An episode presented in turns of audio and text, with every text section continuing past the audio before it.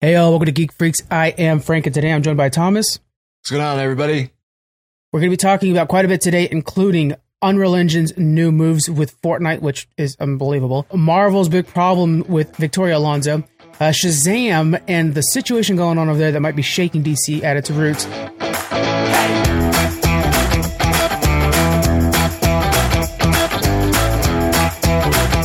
But let's get started with a question right out the box. Thomas, you know, we, we, as geeks, we have an appreciation for tabletop games.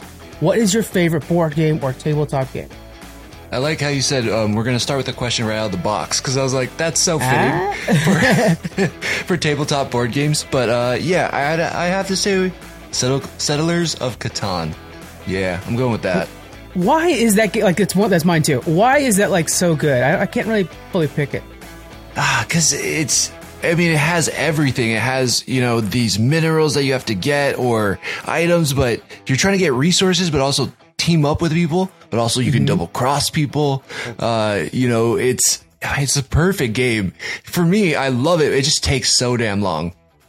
It takes a long time. I think it's also just complex enough to where it's not like a board game that you have to play with kids, but also easy enough for new members to jump in and get involved with right away.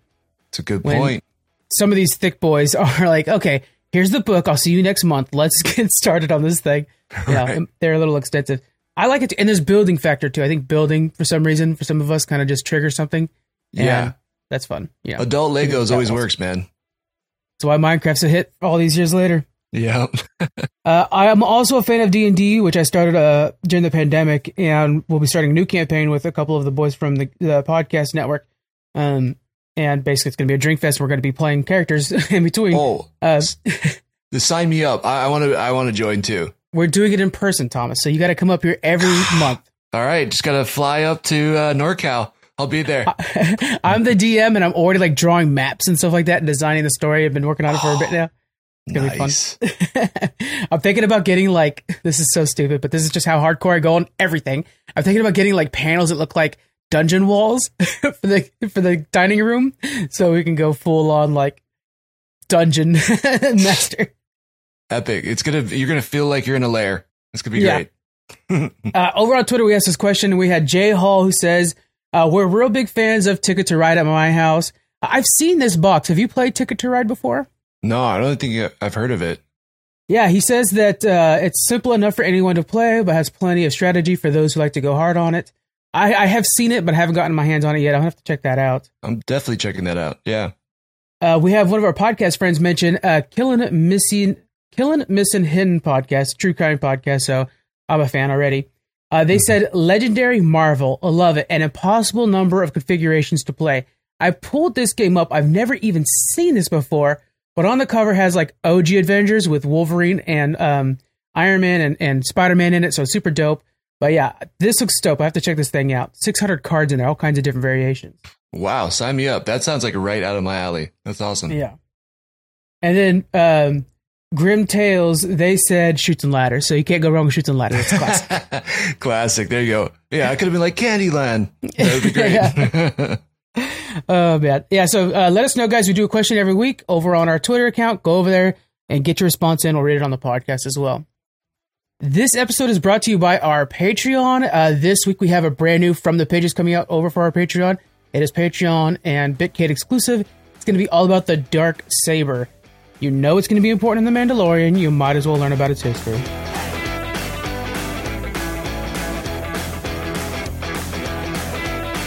Let's get started with the news. First up, we're getting a video game adaptation of The Last Ronin. It's a TMNT story. It's a graphic novel. It's getting developed. Now, they're saying this is going to be like God of War. Have you heard about The Last Ronin before? oh yeah.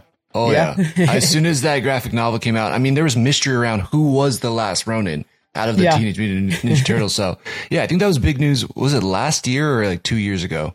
Can't remember. Yeah, who it was? It's so funny. There was such a big mystery about it that when I'm writing the article about the game, I was like, should I type the name? Yeah, yeah. And so for like the social media post, I didn't say who it was, but in the article, I say like, you know, I today right now, I'm not even saying his name because I don't feel comfortable saying because it was such a big deal. That is, know? I mean, like that is kind of the whole point of maybe not the whole point, but that's a big mystery as to who is the last remaining turtle out of the Teenage Mutant Ninja Turtles. So, yeah, yeah, that reveal is the whole thing. Yeah. So, guys, check that out. Uh, I'll put a link in the description. We're going to put links in the description to all our recommendations and some of the things we're talking about. I already shared this one on social media. I'll share it again. The Last Ronin. The important thing is figuring out who it is. One of the important things and how their personalities changed over time, which I think is really cool. Next, the Daniels from Everything Everywhere All at Once. They're just monsters right now. They're joining for an episode of the Skeleton Crew. Interesting fact here: the show's already shot, so I think this is going to be a filler episode they're filming. I mean, it's weird.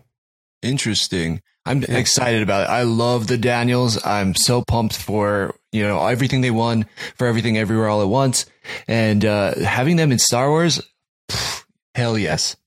The no brainer right there. And Skeleton Crew itself looks good. I mean, they keep saying it's like, oh yeah, it's like a Spielberg, The Goonies. okay, just take my money then. I'm here. right. All the buzzwords. Yeah. Ghostbusters Afterlife sequel is officially underway. They released a set photo. Um, the code name for this thing is Firehouse. I think that makes a dope ass name for a Ghostbusters, like Ghostbusters Firehouse. Yeah, interesting. I so many mysteries. Awesome name. Uh, I'm sure they're going to do a great job because the last movie is really good. Yeah, they're filming it in the UK, but they're gonna it's gonna be centered around the New York Firehouse, which is a real place. So I think they're recreating it in the UK. Ooh, that's awesome. I want to go to the UK. Maybe this will be a reason. If you guys want to invite me to your set, I would be okay with that. By the way, I'll, I'll go pub hopping and then come visit the set. yeah, there you go. Get some Boddingtons. Yeah, there you go. Uh, Jon Spaihts to to write the uh, Netflix adaptation of Gears of War. Uh, so far, it sounds like they're going to be following the first game. We don't have a lot of casting for this. I think it's Dave Bautista that's really pushing big on this. But um, yes. um, I mean, Gears of War is such a perfect story to tell for Netflix. I mean, super binge worthy, big special effects. I can't wait for this thing. We have Valve is confirming Counter Strike 2 is coming this summer, 2023, and is a massive upgrade technically. One thing I really like they're doing is because like Counter Strike fans have been playing Counter Strike for over 10, maybe 20 years. And mm-hmm. the the maps they love the most, they're making almost no changes to. And the maps they play the least, they're doing full reworks on. So it's kind of like we're not going to mess up anything you love, and we're only going to improve the things you're not fans of. I think that's a smart move all, all around. Yeah, super smart. Makes total sense. Yeah. Next, Apple is investing $1 billion a year into releasing movies into theaters. What, why are they doing this? What do you think? I think it's a smart move. I mean, there's still money to be had at the movie theaters right now, right? I mean, you mm-hmm. have Creed that's making a ton of money. You have Cocaine Bear that's making a ton of money. Uh, uh, unless you're DC, you're probably not making a ton of money, but you know, there's still opportunity and they're still leaving money on the table by just putting it to streaming. Yeah, having a theatrical release seems like, okay, we can make the money. And then at the end of the day, we're going to bring them to the streaming service if they don't go to the theaters and we'll make our money there. It, it seems like a no brainer. I think there's an advertising as- aspect to it as well. Like Cocaine Bear in theaters to me sounded fun, just saying this like wacky something I totally could have waited probably a month and watch at home. But just that movie in theaters, I think sounded cool. So if, if Apple plans on doing, I know for one of the movies they're talking about is like a um, crime drama, which I could have sworn was already released on Apple, but it's a Martin Scorsese, Leonardo DiCaprio crime drama where it's like takes place and it's an old detective noir. That's what the word I'm looking for. That does look like a good cinematic masterpiece that might do better by advertising that effect. So hopefully Absolutely. that's that's where they're going to use it. I mean, you say Scorsese and Leonardo DiCaprio, and you're probably going to get some butts and some seats, right? Like that's that seems awesome. I yeah, I'm definitely want to see it. I mean, even John Wick, like that seems like it's going to bring a ton of people to the theater. So. Yeah. Uh, yeah, I mean, and I've seen uh, you know them at home, but getting to hear it with like the crazy sound and a massive screen, and seeing John Wick like double tap people is going to be oh, amazing oh, on a massive theater screen, right? I forgot when that movie, when the first John Wick came out, how big of a deal it was the fact that he was double tapping people. It was like, it's so real. It's exactly. Like, you don't see he was Bruce reloading. doing that. Yeah. Yeah. Yeah. I mean, yeah, most movies that when I grew up, like, the, you know, they had like a basic pistol and had like a hundred bullets in it. You're like, okay, cool. I guess they never need a reload. That's, that's a thing. And now I'm so cynical that I count the bullets. I always do it now when I watch a movie where I'm like, yeah, okay, I'm like seven, eight, okay, this gun's past eight now, okay, what's happening? Um, but yeah, hopefully this is a, a sign for that. We know Amazon's doing the same thing. They're going to be paying for movies to go to theaters. hopefully it's a new way to uh, revitalize the theater business. One of the big stories I want to talk about is you, me, of course, we cover The Mandalorian over on Challenge Accepted. Link in the descriptions, guys. Follow us over there. We also talk about it every Wednesday night, uh, which I think we're going to expand on that. I haven't brought that up to you yet, but I think we could expand on that. oh, surprise. that, and I'm down. That reminds me. yeah. um, so, The Mandalorian season three, they brought back a very special character. This is going to be a spoiler for the latest episode. So, if you guys don't want spoilers, tune out now. We already have your listen.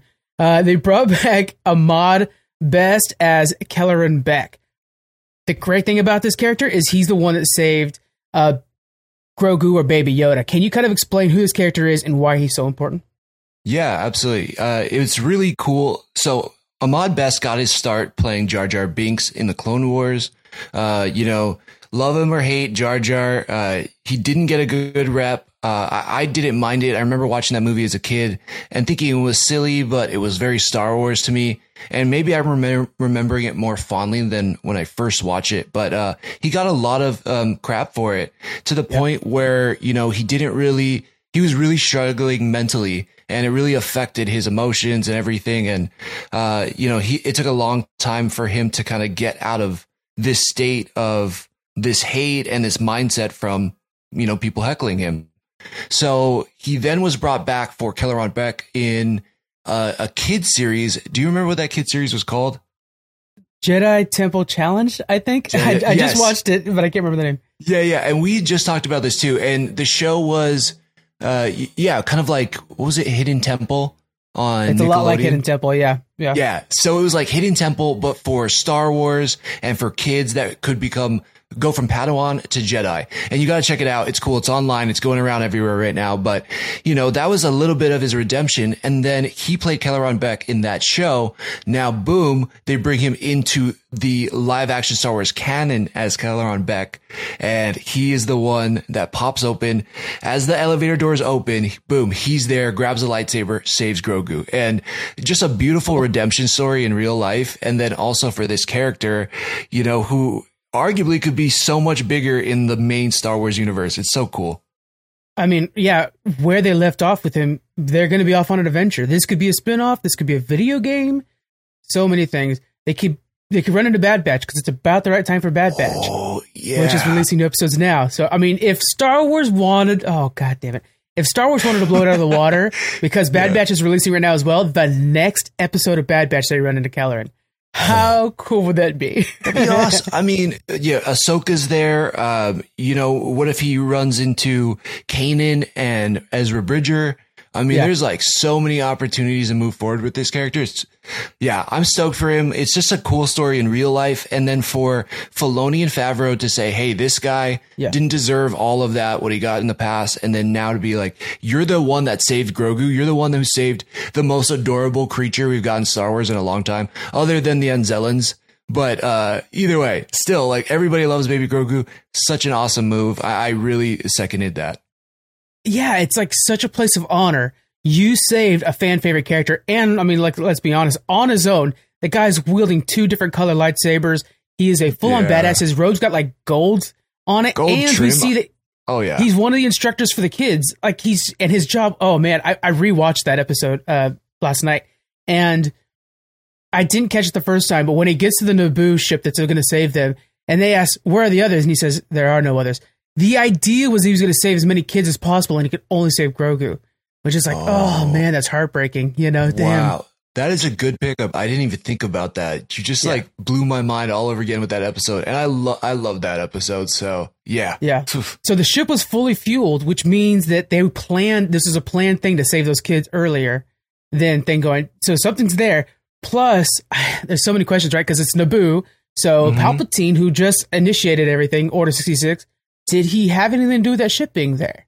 Right, that's a good point. I, I, there was also somebody online that was saying maybe it was still Jar Jar that saved them because we've talked about it. Who were the senators on Naboo? And it oh, was oh, yeah. Padme or Queen Amidala. There was um, oh my god, the feels right now. yeah, but there was also Jar Jar, right? And yeah. he might have been there, and he also would have been sympathetic to the Jedi because they had he had so many interactions with them. So maybe yeah. he was the one that said uh, sent the ship.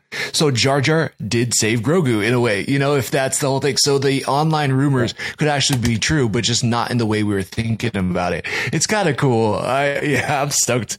Oh man, so happy for that guy Ahmed Best. And uh, I'm really excited to see what they do with Kelleran Beq. During our Twitter spaces, by, by the way, guys, we dived into the history or the uh, ending of Jar Jar Binks' story, and it is heartbreaking. And uh, we're not going to share it here. You had to listen to the live stream for that, and the recording's still available. But it was heartbreaking, yeah. man. It was so sad. But yeah, absolutely. Join us every Wednesday. Come in and chat. We want to hear what you guys think. We want to hear your theories. And uh, yeah, it's a space for you guys to chat with us. Yeah. One of the things I, I realized this last time watching The Mandalorian, the newest episode, knowing that Ragnar is now Paz Vizsla's son means that first scene we got from this season is so much more impactful because he's go- he's taking the oath. Uh, Ragnar is. It is the last time Paz will ever see his son's face. Wow. How much that must hit you as a father. Like, holy cow, that's got to be impactful. crazy. It also makes sense why there's that scene where they just focus on Paz and it kind of lingers there for a second. Yeah. You know, and you're like, oh, okay. Damn, you saying that though blew my mind because you're right. That's like a Mandalorian thing. It like, it's, you're probably proud because it's a rite of passage, but also, right. yeah, you're never going to see your child's face again. That's insane. Yeah, yeah, I don't know. God. Could never be a child of the watch. I'm just saying. I, I could. My helmet would be off all the time. Be like, as soon as I can go out on my own, I'd be like, "What's up, everybody?" I'd be using it for like a bowl of cereal or whatever. Yeah. You know, like helmet's off, man. At best, I'm the armor. At best, yeah. yeah. What can we learn before we leave on the Mandalorian? I want to make sure to say this real quick. Ahmed Best, you know, he went through a lot of mental strain after after the release of of the prequels and everybody really dogging on on uh, Jar Jar Binks he had a hell of a mental strain with that and really had to struggle with it. I think one thing we can learn from Ahmed Best, like it's so wonderful he's getting this redemption arc. There are countless others who don't get that redemption arc. And so when we're talking smack, which is fun to do, I don't blame you. We mm-hmm. need to mm-hmm. not keep it we need to keep it character based, not personal based. And so just keep that in mind, guys. I know we oftentimes will like to kind of poke fun at things. It's what we do, you know, but just kind of remember that there are people behind the roles, and I think that's something important that we can learn from Ahmed Best right now while we're talking about him again. And so keep that in mind. Yeah, well said. Uh, let's move on to Fortnite. Are you a Fortnite player? I am not, but uh, I've always wanted to get into it. They always yeah. do the best collaborations and bring in the coolest characters. I mean, they yeah. had, you know, uh, I don't know, Cap or the Mandalorian with a Captain America shield and Thor's hammer and all. I'm like, what? That looks so dope. So, uh, I have not, I've only played it at like cousins' houses, but I, I don't play it myself. What about you? I, it's so crazy. I, was, I keep telling John this is like, there's one point where I was Batman using Spider Man's web shooters, something that should never happen. That's what I was doing.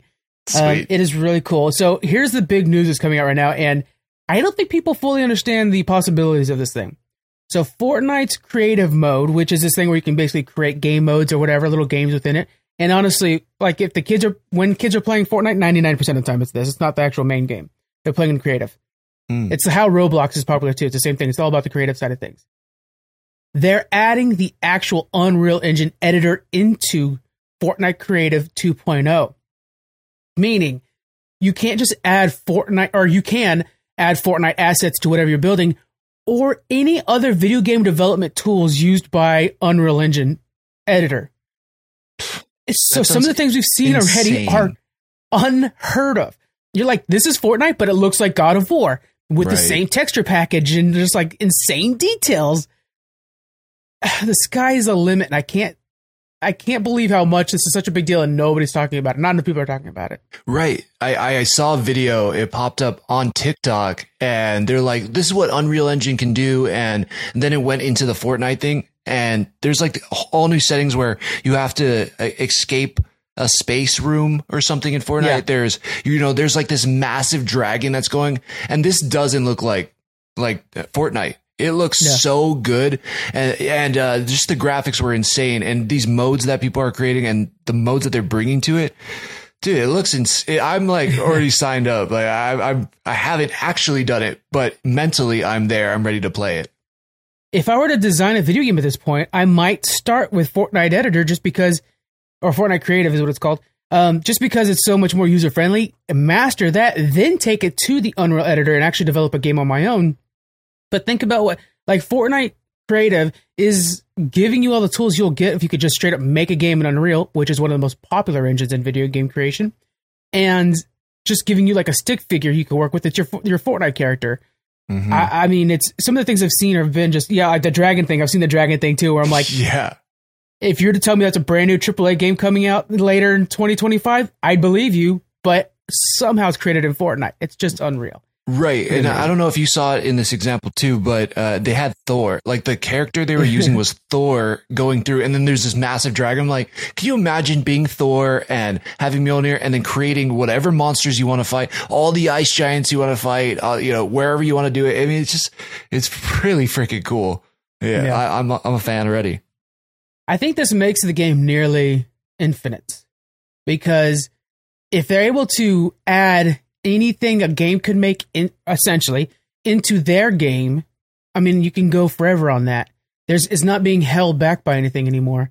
Right. And I think with like some AI implementation where you kind of have things automatically generated for you a little bit, might just, mm-hmm. I mean, Fortnite might not be stopped. This is something uh, huge for them. Yeah, absolutely. Could could go on forever, and it really does lead the door open for wh- whatever people's imaginations can come up with, and that's cool. I think that that really puts the power in people's hands. It's like if you had TikTok, but you had all the tools of Adobe Premiere.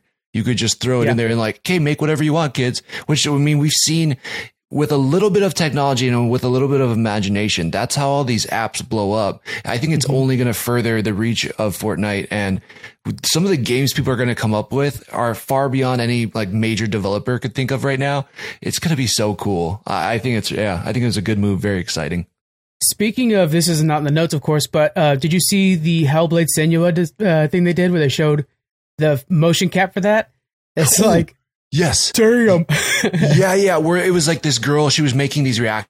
She's like, I'm scared, I'm sad, or whatever. And then it was like instantly, like they were able to translate it into Unreal Engine into a character. yeah. And it looked like God of War level, like you were talking about. Dude, yes. It- Yeah. and, and they captured it on an iPhone. Isn't was the other nuts? part.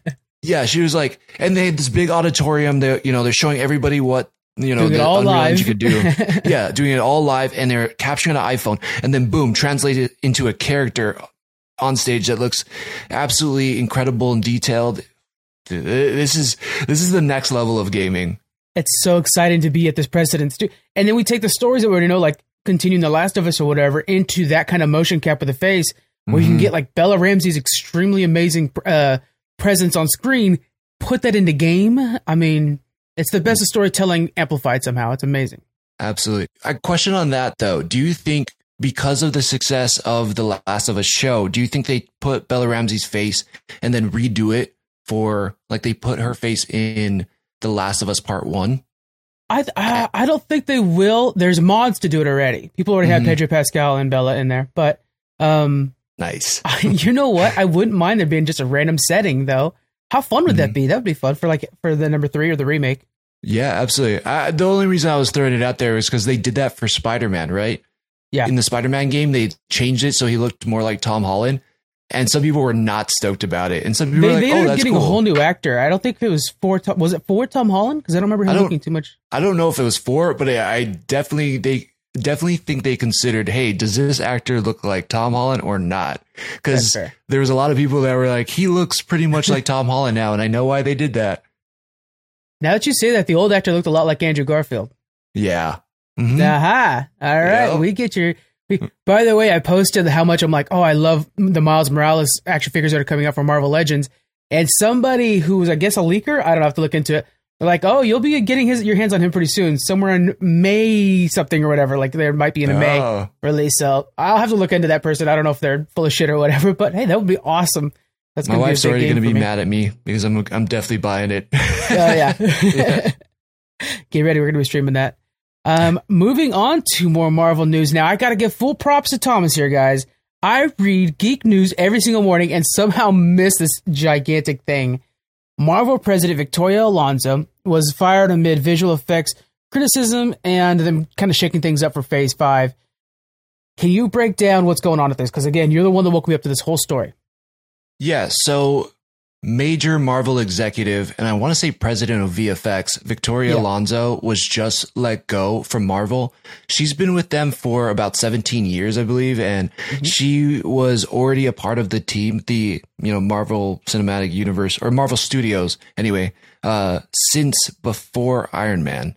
So she helped to work on Iron Man. I mean, all the way up until what was the last movie? Ant Man, I want to say.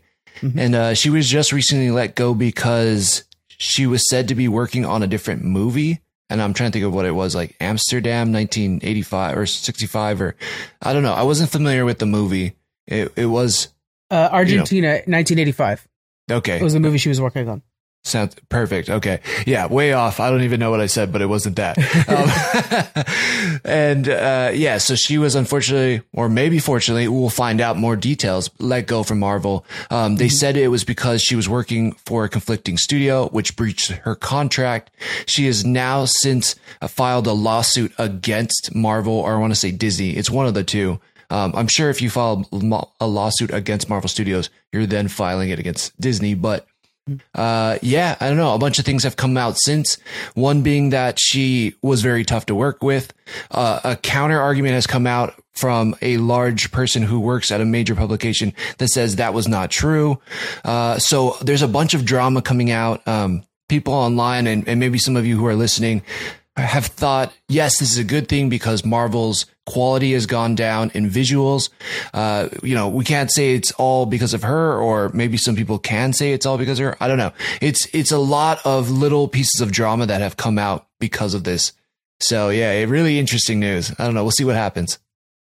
It's tough because yeah, I think on the on the surface, my reaction as well was like good riddance because man, Ant Man was bad visually and Mhm. other reasons. But uh, when you compare it to like Iron Man one was so stunning, you're like, well, yeah, she lost her way.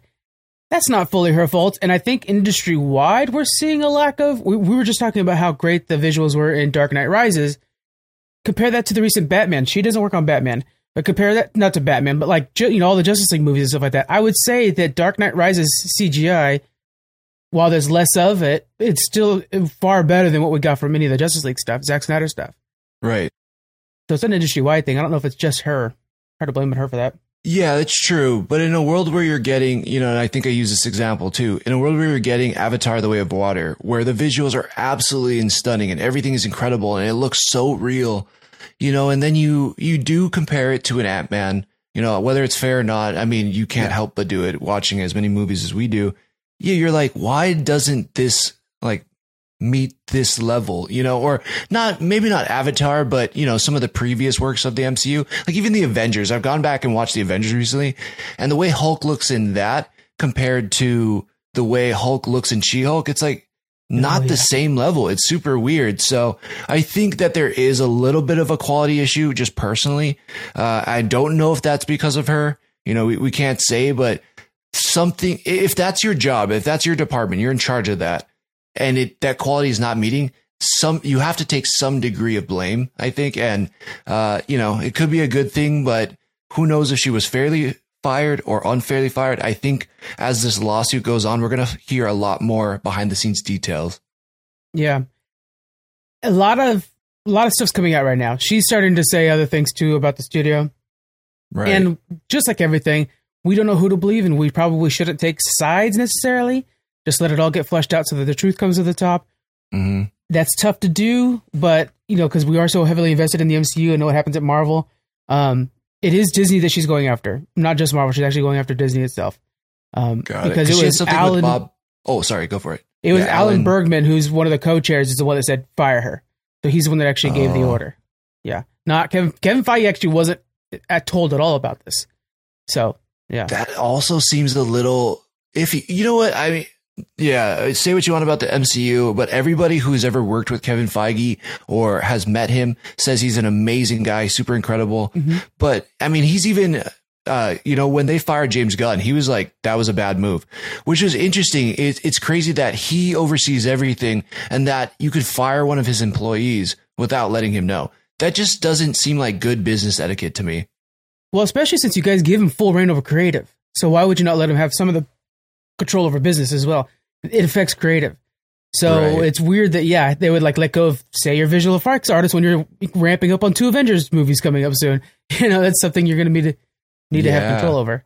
I wonder if that's also why we've gotten, you know, a lot of the Disney Plus shows had dates for their release and now Mhm. just say coming soon. I wonder if that has affected all of those. Plus, you know, I wonder if this is going to affect the whole timeline of when movies and shows come out because, uh, you know, I don't know who steers that ship. I'm, I'm sure there's a lot of talented people that work at Marvel's VFX that could take that role and kind of maybe understand it better, or like of what the artists are asking for.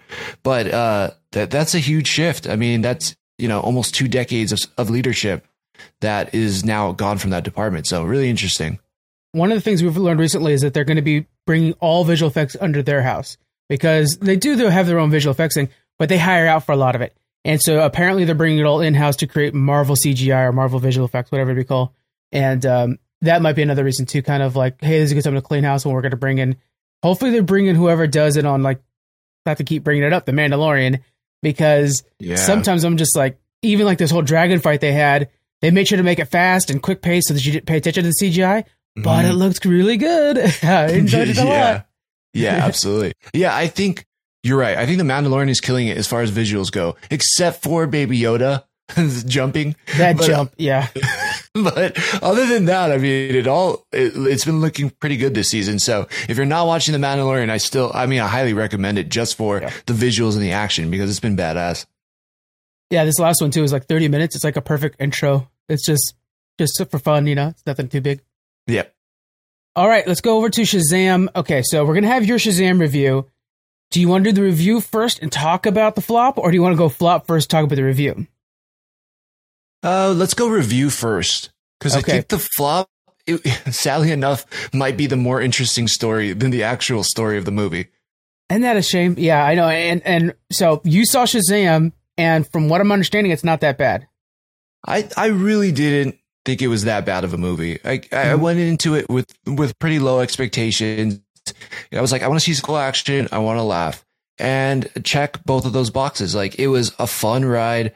Um, I could see what people were saying. Like it didn't quite have the heart of the first movie, but I, I think that the outside news really did affect, you know, drawing people to the movies to watch it. Uh, Yeah. You know, it brings back Billy Batson and Zachary Levi, who plays Shazam. Uh, it's really cool to see the family dynamic and more of the Shazam family working together. There's like a really cool action scene in the beginning where they have to save all these people from a broken bridge. And all of that seems awesome. Towards the end, they take away all their powers and there's all these enemies running around, or like monsters running around. And I thought that would be a really cool scene to have more of the Shazam family help out again, but they don't do that. So I felt Hmm. like that was kind of a miss. Uh, the they have these really badass actors for the sister or the daughters of Atlas, who are the main villains Right. of this movie. You got Lucy Liu, Helen Mirren, Rachel Zegler, and you're like, okay, they have this massive. What's that? That's such a stellar casting right there. That's the oh, powerhouses.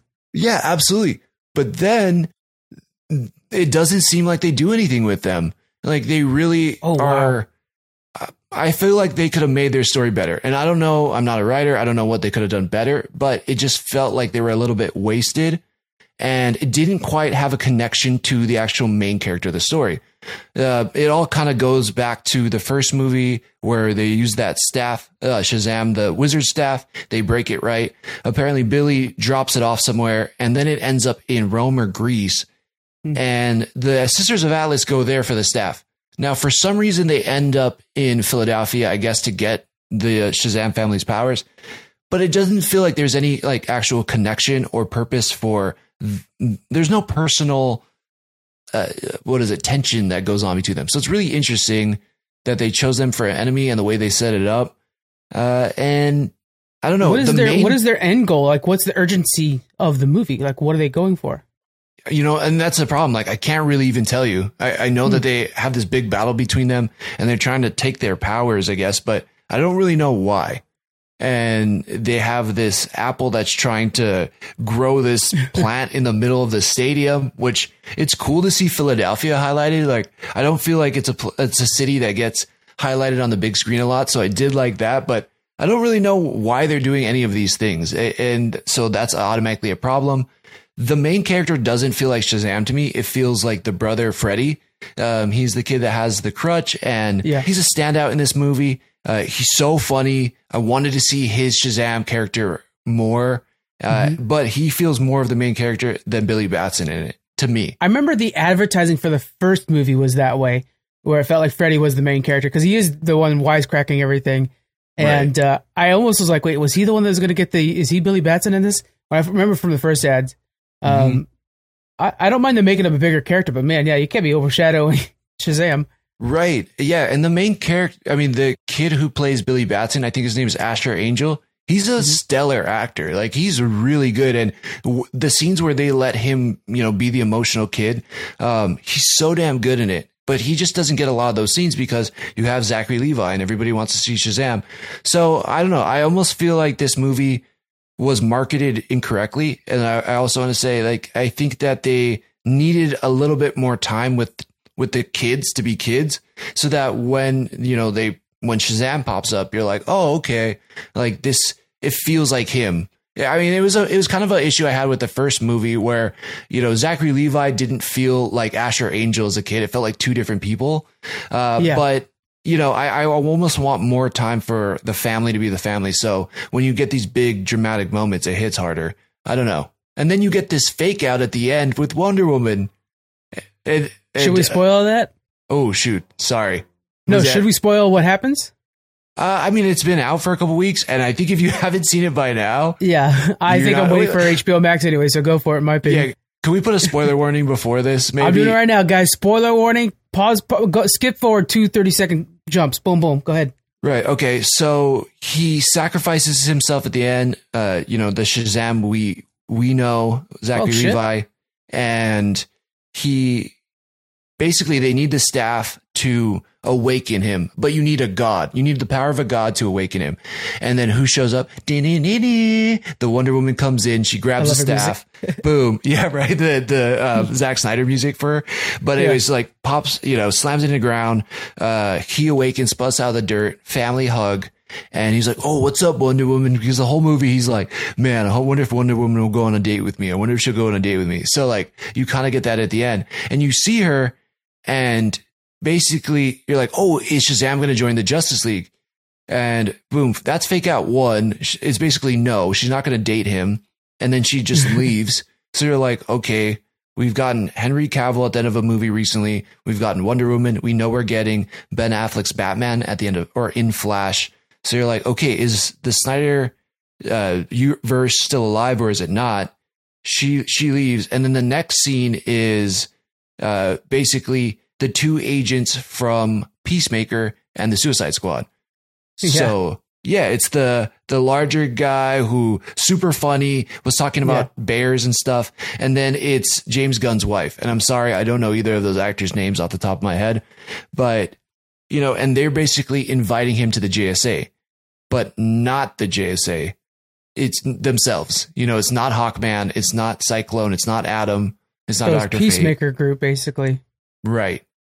So I wonder if that's going to be a new series on HBO Max. Is like JSA that version? Because I know that they're saying like they want to do. Oh no, they're going to do the Amanda, Amanda Waller series. Man, Right. what what's going on with DC? Are we not just scrapping this all yet? Like because I know some of the Peacemaker stuff's still moving forward. Obviously, it's you know someone's baby. Yep. Um, And yeah, did now you have them tied together. Yeah, I, I like that a lot. Um, yeah. did the Wonder Woman stuff feel warranted? Like, was she? I know that they're teasing, oh, she'll be here, but like, I, and I know that like she's a Greek god kind of thing. Like, she has interactions with them. Did it feel warranted that she would be in this movie at all? Uh, I mean, not really. Uh, You know, Oh, man. other than other than it kind of filled the button of a joke that was going on through the whole movie. N- not really. It, it felt button. very confusing and out of place. But we also get a, a teaser of Doctor Sivana with uh, Mister Mind, that worm. So I think that's what his name is. I might be wrong. Um, but yeah, it just feels so weird. And you're like, what are we doing with this franchise? It sadly, you know, it's a victim of I, I think, you know, the announcement of DC's being reset and we're not moving forward with some of this stuff in the past. I, I don't think Black Adam would have helped it, but it Mhm. definitely wouldn't have hurt this movie. You know, with Yeah. if Black Adam had had you know, a teaser that he was going to meet Shazam. And as cool as it was to have Henry Cavill back, if it was Shazam that popped up, I think the hype would have been way bigger. You know, um, so it just felt so out of place. It's really, yeah, it was really strange for me. Let's talk about that now because this movie didn't perform well in the first week, and now it feels like everybody's on this is why it happened mode. Nobody more than Levi himself. and so there's this the Wrap uh, did an article explaining that Shazam was supposed to be the cameo at the end of Black Pan- Black Adam, which makes sense. And uh, it was The Rock himself said no. He we seen him do this, and again on, on Geek Freaks we celebrated when he would do this because at the time DC was so aimless. We're like, it's at least somebody making calls. Right. Um, he went around the boss's head, said, "No, I want Henry Cavill instead. We're going to make this universe all about Black Adam versus Superman." And do you think that would have had a negative? There's so many facets to that. Do you think that would have had a, a better impact on Shazam if he was there? Yeah, absolutely. Or yeah, on Black Adam, if Shazam was there, it just makes more sense. You know, I, I think we've mm-hmm. talked about it on a different show, or or might have said this somewhere else, but it's like it's like having um, you know, Magneto in a universe fight uh I, I, don't know. I'm trying to think of a villain like Red Skull instead of like Captain yeah. America fighting Red Skull. You're like, why? Like, it's cool. I want to see that, but it's like, no, like talk about the main villains, you know, or like have the main villain and hero fight each other. So it was so weird. Um, I, I did like it, but also like I thought the Snyder universe is done. I, I, think it just would have helped the movie. I, I, don't think it would have hurt it in any way having Shazam there because now you have a lead in for Shazam where you're like, oh, is Black Adam going to show up? Like, I know he's fighting yeah, the Daughters and have him show up. exactly. Yeah. And even a little end credit scene where they meet again, or maybe it's the end credit scene from Black Adam would have been way more hype and way more of a reason to see this because it all ties together. It just feels like it's so scattered and jumbled and there's no connectivity in this DCU. I'm so happy for the reset. It's just like, it's just a weird choice. I'm thinking now, me not knowing any of the Shazam movie story, this is how I would do it. And this is how they would do it, do it in DC Comics. Right. You'd have Shazam pop up at the end of Black Adam and address him, and Black Adam saying, get the hell out. You'd have Shazam nearly lose at the end of Shazam's movie. Then mm-hmm. Black Adam shows up helps him as in how Black Adam only helps people is hey, they're messing with Earth, they're messing with whatever, mm. as in a thing that threatens his people directly or yeah, him like Kahndaq's in trouble. Kahndaq's in trouble if these people exist, or they're snipe they're they're pulling power from Kahndaq as well. So he mm. steps in, him and Shazam fight side by side, defeat the sisters, then he bounces. That sounds so much cooler to me than what we got, and I haven't even seen it yet. Yeah, I mean that does. Yeah, I'm on board with that. Like I would love that. Even if he just popped up at the end, you know, threw some punches in there and was like, you know, if they yeah. took over this city, they would have taken over the world and thus Kahndaq, and that's why I had to be here. I'd be like, yes. Yeah. But they didn't. Yeah, they didn't do that. Um, it doesn't feel warranted having Wonder Woman in there. It, I mean, again, and it just completes the joke of the show. But there's yeah. no other purpose for it. Uh, you know, there obviously is bad blood there and uh, I don't know. I just feel like this really needs a reset. It's sad. It's really sad, you know. And like, I, I felt bad for Zachary Levi, but now after seeing this rant that he's gone on online, it's just kind of cringy now. And yeah. I'm like, somebody get this guy away from social media for a little bit. Get him off the internet. Uh, he's not doing anything to help the movie. And it's crazy because when it hits HBO Max for streaming, I think a lot of people are going to watch it. It's a, it's That's a fun the only movie. time I'll watch it. Yeah, yeah. And, and, you're going to watch it. You'll be like, it's good, but it's not yeah. great, but it's good.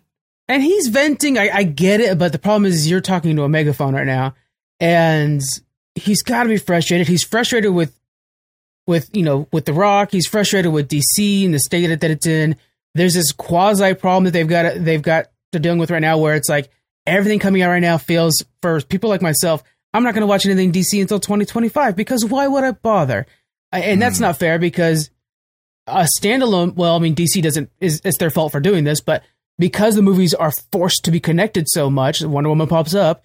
They feel like they have to touch each other, and because now we know that there is no end to this thing, and they're not going to touch each other, they seem disjointed. And if it was a standalone like the Batman or the Joker, then I'd watch them for their own merit. But that's not what these movies are anymore. Right. Yeah. yeah. The Elseworld stuff seems to, yeah, like those are all safe. Those are all good because it's a different universe, different directors, all that stuff. Like that's Yeah, you can go there. You can enjoy it. You don't have to worry about the connectivity of these universes. I think Flash is still going to be still going to be really, really good because, I mean, if you have Tom Cruise say, like calling up the director saying, "This is amazing, thank you for making this," like it's probably going to be pretty good. That is But, impressive. uh, yeah. Yeah, yeah. Uh, but it's just weird. It it doesn't really seem to make a lot of sense. Uh, and also when you have an actor that can go above an exec's head and say, I want to, I want this character in my movie, or, you know, I want, um, yeah, or just that. It's, it's not good leadership. And, you know, and I love The Rock and that's awesome that he can do that and power to him and props to him. But also it's like, yeah, but you should. I think you missed what Black Adam is, and you missed kind of the point of certain characters. Like, eh, you know, Batman is so awesome because of his rogues gallery, because of Yeah. a Joker. Like, you want to, you want to eventually or get to the Joker because that's what everybody wants to see. Like, everybody wants to see a Shazam fight Black Adam. Like, for me, Of course. I was yeah. I was never a Black Adam fan as much as I was a Shazam fan because I knew Shazam. He was in the uh, Justice League. He he had this, re- you know, he was this badass hero who had all this power like Superman, but he was really a kid in the inside. And I thought that was so cool. I want to see him fight his main villain, Black Adam. The fact that we didn't get there and it, they weren't even hinting at it by Shazam's second movie is so off base. It's like it just I feel like it misses the point completely. So uh yeah, I'm happy for the reset. Just put it that way. You know, and, and and you really brought up a good point there because that's one of the reasons Black Black Adam is so cool is because you take Superman's powers, which there's no, I mean, there's reason DC literally bought Shazam because he was too close to Superman. He has Superman's powers. Then you put him in a kid body, so you're like, oh, he's innocent and he's you know he's carefree and joyful. Then you're like, okay, well now let's put a cynical old man in there that just wants power into those things. Like it's the shift back and forth that makes those characters work so well with each other. Right. And the part that bugs me, I like The Rock. I like him a lot. I used to like him in the 90s when he was a wrestler. I like him today when he's a, you know, the world's most famous actor. But I'm kind of pissed because I'm like, dude, just because you like to be Sh- uh, Black Adam so bad you think you look like him doesn't mean you can change the character. He is Shazam's villain. The fact that you got your own standalone movie was cool, but it's not normal. And yeah, like don't don't uh, the, the when you run into Superman, when Black Adam runs into Superman, it's after Shazam. Like it's so deep into the roster that he does that, and then it's this cool thing, and then he and Shazam team up to take out Black Adam in that story. So you have to have Shazam a thing, you know. So it's so frustrating that The Rock almost feels like he could just change his character so that he's a star all the time. And it takes me back to like the Fast and the Furious stories where Mhm. he did that shit on set, and I took his side right away because I'm like, yeah, he's The Rock. I don't believe these other guys. And now I'm Yep. like, oh, maybe I should.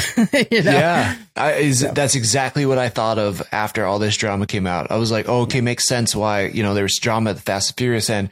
Again, I like The Rock. I've you know I don't. This is just us speculating here. Don't Of know it to be true, but it seems like yeah, it, it seems like maybe he isn't as easy to work with as he paints it to be. So Mhm. that is kind of interesting to me too. Um, yeah, and and you know, say what you want about Marvel and Phase Four or whatever, but the first phases one through three, they were pretty close to the characters. You know, like they they're pr- very close to the character's origin, and they tried to stay true to it. I think that was such a good move. As Black Adam's a new character, give us the true origin because even Yeah. if Black Adam was a massive success, people still want you to fight Shazam. They don't want you Yeah. to skip to Superman right away. They want you to go to Shazam. Like that's your main nemesis. So it just seems so weird. Uh, I, I yeah, again, James Gunn couldn't get in here fast enough and start producing some movies and shows because uh, I, I have a lot of faith in him. Um, you know, based on his experience at Marvel and what he's already done at DC. Yeah, me too. I mean, his Suicide Squad so freaking cool. I couldn't believe it. I didn't think anybody could save that. All of a sudden, it's one of my favorites that DC's Yeah. ever done. So, Dude, uh, maybe this is a hot take. Did not even mind the first Suicide Squad, that David Ayer's one. Hot take. I didn't. my only problem is I love Diablo so much in that movie. yeah. It pissed me off that he got done dirty. I was like, son of a bitch, make a movie about him. He's so cool. yeah, yeah, absolutely. I'm, I'm blanking on Will Smith's character's name right now, but um, Deadshot. Like? Deadshot. Yeah, I think it is. Yeah, I liked him too. They, they had a pretty tight comic book design, and boom, Mhm. introduction of uh, Margot Robbie's Harley Quinn was so spot. Like there was a lot of good things in that movie, It's like Yeah. release it, release the Ayer cut because I want to see what he had planned for it. Birds of Prey is good too, guys. Have you seen Birds It of Prey before? Yes, that's a good Yeah. movie. I don't know why. And nobody knows about it anymore. Yeah, I mean, stellar cast, like a cool story. Very much like you could see the Harley Quinn animated series got inspiration from this movie Fully. because it's all about Harley Quinn breaking up with the Joker and what she does after that. It's like Yeah. it, it was a good movie. I liked it. Her her uh, fight scene in that is one of the best fight scenes I've seen in any of DC movies. It is so she is such a badass fight fighter in that movie. It's cool. Yeah, and Uh, uses yeah. the big hammer like from the comic. Yeah. I mean, it was like comic accurate and fun and badass. It's- good. Yeah. It's got a Scott Pilgrim feel to it too. So if you guys would like the Sp- Scott Pilgrim's editing, uh, Mm-hmm. it's the same kind of editing on that, and I, I love that shit. So you Might might, be seeing that on challenge Accepted pretty soon, guys. There you go. exactly. They're cross promotions.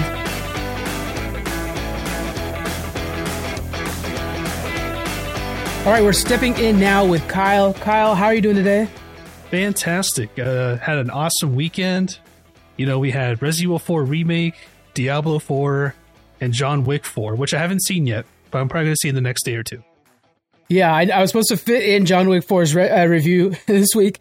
Didn't have a chance. I was like, oh my god, so many cool things going on right now. It's so, So hard. It's so crazy. That review's coming next week, but uh, it looks amazing. You were playing Resident Evil 4 and Diablo 4. You want to give us a review for these? Yeah, yeah. Uh, I think we'll start with Diablo 4 because I think that's the bigger anticipated release. Mhm. And yeah, I went into open beta this weekend. The week before, it had a closed beta, which I didn't get an invite for. But it worked out pretty well because my main in Diablo is Necromancer. That's why I played since Diablo 2. And yeah, it released with the open beta. I, I was really excited to see what was different about the class. And can't wait to see how it turns out in Endgame in the final release. Necromancer seems to be the fan favorite. Everybody's really loving that Necromancer class. What are some of the highlights for it? Well, for me, I don't necessarily play a lot of characters with, you know, a minion based combat. Like in World of Warcraft, I play Hunter. I use Beast sometimes for Beast Mastery, otherwise, a marksman. Mhm. And with Diablo 4, I just get that urge like to control dead minions and use them to kill all the demons and stuff. And it Yeah. kind of, it's like a different kind of fantasy for me. Yeah, that's a big one though. I mean, I, I that's what I played in Diablo three is a witch doctor, which was a minion based the minion based Oh, good. class. And um, when the necromancers came out, and it was just like, oh man, these things are just so OP. You see them like throwing everything out of the map. You're like, oh my goodness, I can't compete with these guys. Um, what are some of the highlights from Diablo three? What are some of the big upgrades? Yeah, funnily enough, uh, I never played Diablo 3 until Oh, just wow. this last week. I actually blitzed through it. I played Necromancer. I got through all five acts and Reaper of Souls within like four days. And Nice. uh, wow, that was a journey because I was getting that ready before Diablo 4 beta and Resident Evil 4 coming out. It was just a lot of gaming in the past week. Like. That's oh my god, what a journey! I don't know how you do props. That is a lot of game to play, um, and it's I mean it's a fun game. And you, so you played Necromancer, you're saying? Yeah, that's my well? main. I've played that since Diablo 2 when I played with Yeah. Kevin way back when. And with Diablo 3, I never experienced it before. So I took Mhm. it upon myself to, you know, prepare for the open beta for Diablo 4 by playing it. And it was okay. Like I, I felt like there's a lot of changes with Diablo 3 I didn't like. Yeah. In particular with like the aesthetics of the game.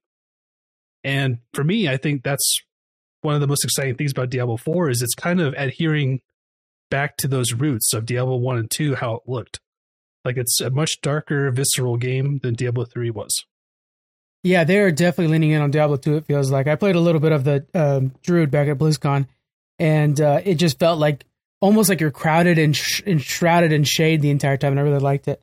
Uh, what? How are you liking the MMO aspects of it? Because I've heard a lot of people say like, "Look, this game's not an MMO, but it sure feels like an MMO." How are you liking that? Uh, good and bad. I mean, of course, when you're in one of the main cities, you see players around you and you can emote with them and openly type and chat with them. But there doesn't seem to be a lot of instances where you're grouping up naturally in the open world, which was is re- really one of the best aspects of Diablo 4 is that open worldness. You don't really have that Mhm. as much in the older games. Is the story kind of on a like a level design path, or is it all open world, like even for questing? Even for questing, yeah, it's like completely Oh, wow. open. Like uh dungeons still have a loading screen where you're teleported to the dungeon. Otherwise, like in the open world itself, it's huge. Like it's sprawling. It's fantastic. I think it's easily going to be the biggest game release of this year because of that. You just sold the games because you know how I am. My man, I love those open world games. You just sold this game like tenfold to me already, and I'm already going to be buying it for sure. But dang, that's such a selling point. Um, what are some of the other things you want to make sure to point out for this game? Yeah, uh combat feels really good. Mm-hmm. with Diablo three, I I'm gonna go back to that a lot because I it's still fresh in my memory. Yeah. I'm I'm a casual Diablo fan, so I, you know, I just kill the things, I get the loot, I move on. That's how I play. I don't, you know, necessarily engage in end game content, but going from Diablo 3's fast paced combat to Diablo 4's more slow tactical approach, like it really makes things a lot different as a player Yeah. because you have to be more aware of the enemies you're fighting against and how to approach them. Yeah, I, I went hard once one season. I went like end game pushing. It ain't eh, boy, it's just not worth the grind. the grind was tough. And so um, I'm looking forward to at least being an open world game. But I do like the the better combat. Um, how much of the story did you get in the beta? Uh, so the max level was 25. That's what I hit as Mhm. the character. And you're strictly tied to Act 1. You don't go any further than that. Oh, okay. And from what I saw, like as you're going into all these different areas, you got to keep in mind like there's dungeons that are used for the big story missions.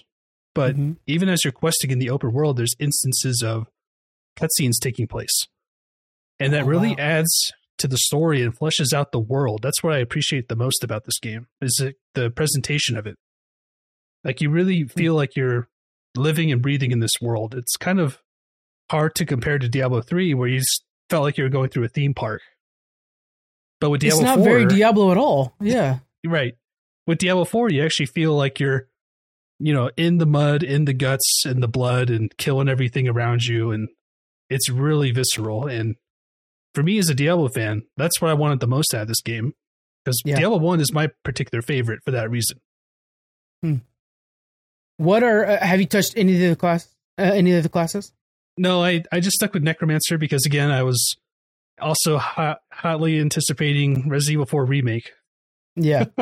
So once I got So- max level in the beta on Saturday, I'm like, okay, it's go time.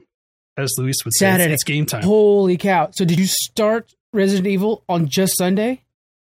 No, no, no. Uh, Okay. actually 'cause I got it on fast. Steam and Okay. it released Thursday night. So I did play a bit of that before indulging in the Diablo 4 beta on Friday and Saturday.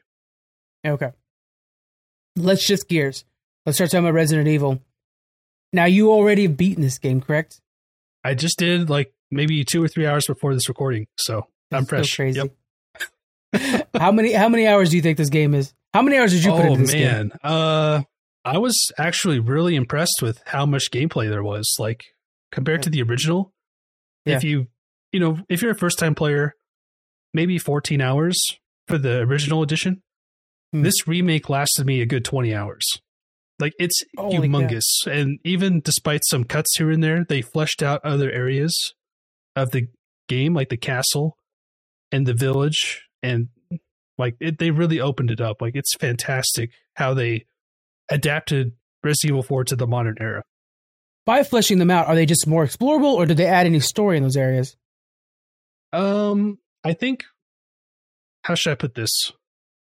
They kind of made these strategic decisions to emphasize the big action points, and by what what, I- uh, what I mean by that, pardon me.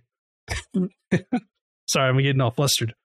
Uh, Resident Evil 4 has these areas that are like big action set pieces, but it also has these moments of quiet horror and hmm they kind of go in between a lot of times as you're traversing the areas.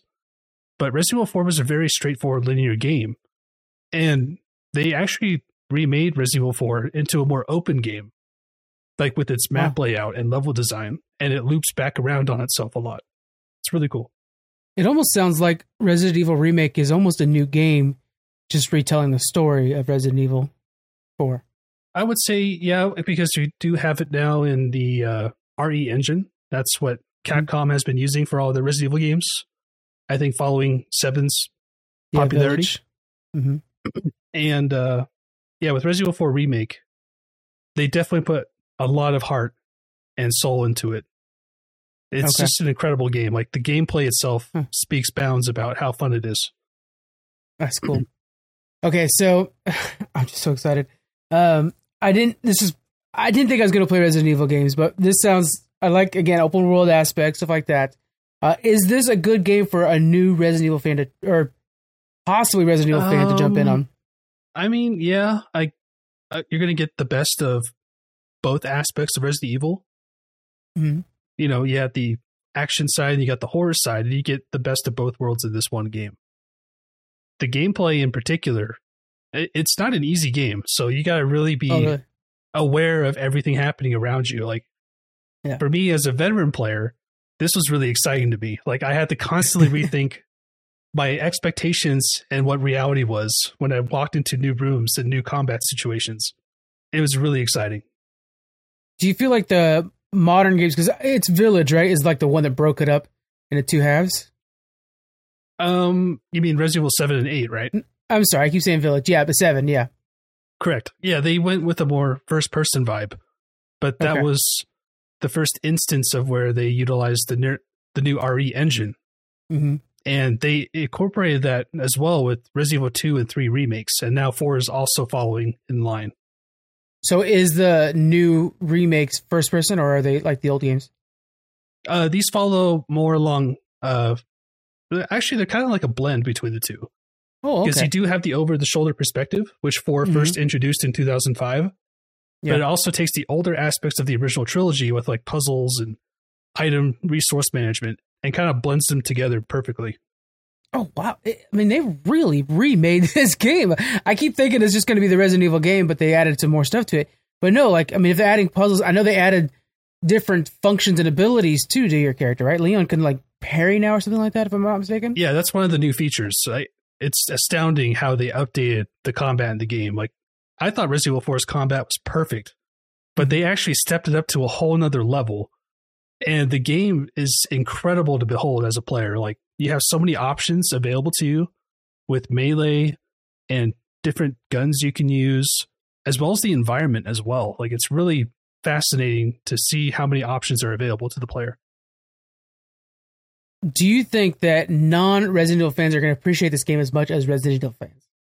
No, yeah, they're going to see the differences. I mean, with uh, veteran players, they're going to love this game. They're going to buy it day Okay. one. They're going to support it, like myself and Mhm. my brother as well, Josh, who we, we did a level up together on the classic edition.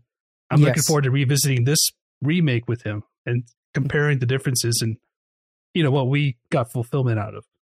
But with casual players like yourself or people who've never dipped their toes in survival horror, Mhm. it, it's really hard to recommend because of the barrier of entry, so to speak, with the gameplay because it, Yeah. it demands a lot from you. Like there's a lot of stressful situations you're going to find yourself in within Remake 4 and other Resident Evil games as well. If you're for that as a player, then it's your bread and butter. Like you're going to love it. But if you're not so keen on that, if you don't like being scared or stressed while playing a game, I can't recommend it. Sometimes I am. I, Alien Isolation was too much. that game did. That game was too much for me. But I love the Bioshocks. Uh, There okay, go. so There you go. because hearing your review for it, I was like, oh wait a minute, this sounds like a super fans super fan game. You know? So, I'm trying to, you know, consider all perspectives. Like yeah, not everybody's going to be a diehard Resident Evil fan playing this game, and that's totally fine. The Yeah. game, though, standalone, like it's an incredible modern video game. Like you get a lot of value for your money, Mhm. and if you like putting yourself in challenging positions, like this is this is easily a game I'd recommend, uh, even for game of the year. So I, I want to make sure to stop real quick and pause and let everybody remind everybody the level up where they break down Resident Evil is both on this feed that you're listening to now, but there's a brand new level up feed where you guys can go and you'll just get the level up. So you make sure you don't miss those. Uh, you have this one, and there's going to be much more to come. We're already we're talking about a live one coming up. I'm super excited about. Don't miss that out, guys. Kyle does such a great job of those. You guys know that. You hear him talk, he's well informed. So, um, okay. Is there anything else that we need to know about Resident Evil 4 before moving forward? It exceeded my expectations. Mm-hmm. Yeah, I think it's easily a game of the year contender at this point. Holy cow, for a remake. Yep, totally. Yep. I, I think got a good year on our hands. I mean, with Dead Space remake, the Metroid Prime remaster tr- uh, Switch version, and then with Yeah. this, it's like, wow, this is a huge year already for remakes and remasters, and we haven't even gotten into the big releases yet. Like Star Wars Jedi is out next month, then we got Yeah. Zelda after it, and Starfield later in the year. Like, there's a lot. Diablo 4. yeah. Diablo Four, exactly, and it just goes on and on. This is going to be a huge year. We always joke around like, oh, is it going to be a 2018? And then 2022 was that good with the Elder Scrolls and Horizon and God of War. But now we're like 2023 might be beating it. it's pretty impressive. We're in, we're in good times right now. Insanely Um, good times. I maybe we should get a category at Game Awards that's like best remix. To kind of that way we can You share the love even more. I think that's going to happen this year. There's been think so? some circling around about the issue, and a Mhm. lot of people feel like there should be a category simply for the fact that there's been so many stellar releases that are remakes or remasters. And it might encourage it too. I mean, I'm, I'm not hating remakes, especially when they're done as well as Resident Resident Evil 4 is. They have actually added to the game more than it had before. That That's totally worth it. It's uh, money then. All right. Anything else you want to get done or anything you want to get out on Resident Evil 4 or Diablo 4 before we head out? Um, Resident Evil 4 Remake, I think, is a game, if you have any interest in, like even a little bit, you should definitely pick it up and try it out just to see Yeah. how you, as a player, react to all these Ganados swarming you in the village. Like, just play that part alone.